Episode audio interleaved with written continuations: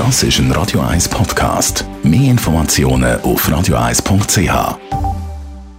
Die Morgenkolumne auf Radio 1. Präsentiert von Autop und Stützliwösch. Wir bieten den Schlieren Zürich-Düfenbrunnen und am Hauptbahnhof professionelle Innenreinigungen an. Freuen uns auf Ihren Besuch. Guten Morgen, Stefan. Schönen guten Morgen, Marc. Uber gibt immer wieder zu diskutieren in verschiedenen Städten von der Schweiz. Und jetzt hat der Uber-Chef im Interview gesagt, wenn es keine Alternative gäbe, können sie hier nicht mehr operieren. Verständlich sie äh, Du, Marc, ich muss schon sagen, der Kleinkrieg zwischen dem Fahrvermittler Uber und der Schweiz ist gewöhnungsbedürftig. Da wird von Gericht geklagt, in der Politik lobbyiert und gestritten. Jede Stadt geht anders mit Uber um. In Zürich, Lausanne oder in Basel sind Uber-Taxi duldet und dürfen die traditionellen Taxi konkurrenzieren. In Genf Wiederum ist Uber vom Teufel und darum komplett verboten. In anderen Städten, etwa in Bern, gelten abstruse Vorschriften, um so Uber die Lust am Fahren zu vermiesen.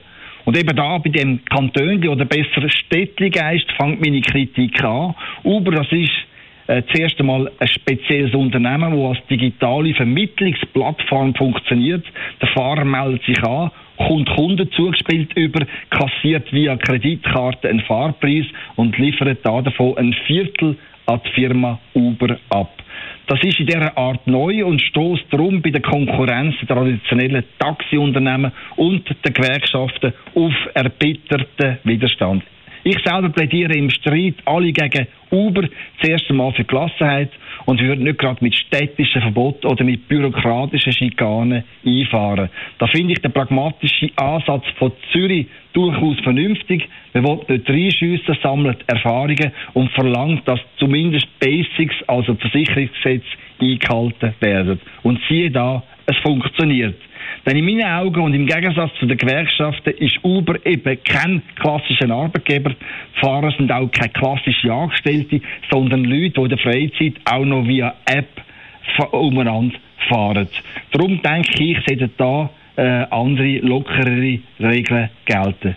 Und schließlich mein Fazit über Uber muss reguliert werden, klar, aber bitte unter Berücksichtigung von der Regeln von der digitalen Welt und nicht mit Vorschriften aus dem letzten Jahrhundert.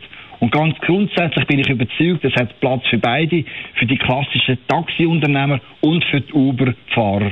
Und schließlich bin ich als Mensch von der Wirtschaft felsenfest überzeugt, am Schluss da profitieren die Konsumentinnen und Konsumenten, weil Konkurrenz das Geschäft belebt und zu neuen, noch besseren Angeboten führt.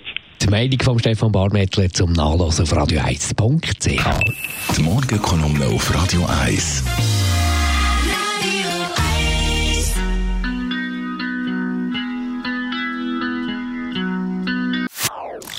Das ist ein Radio 1 Podcast. Mehr Informationen auf radio1.ch.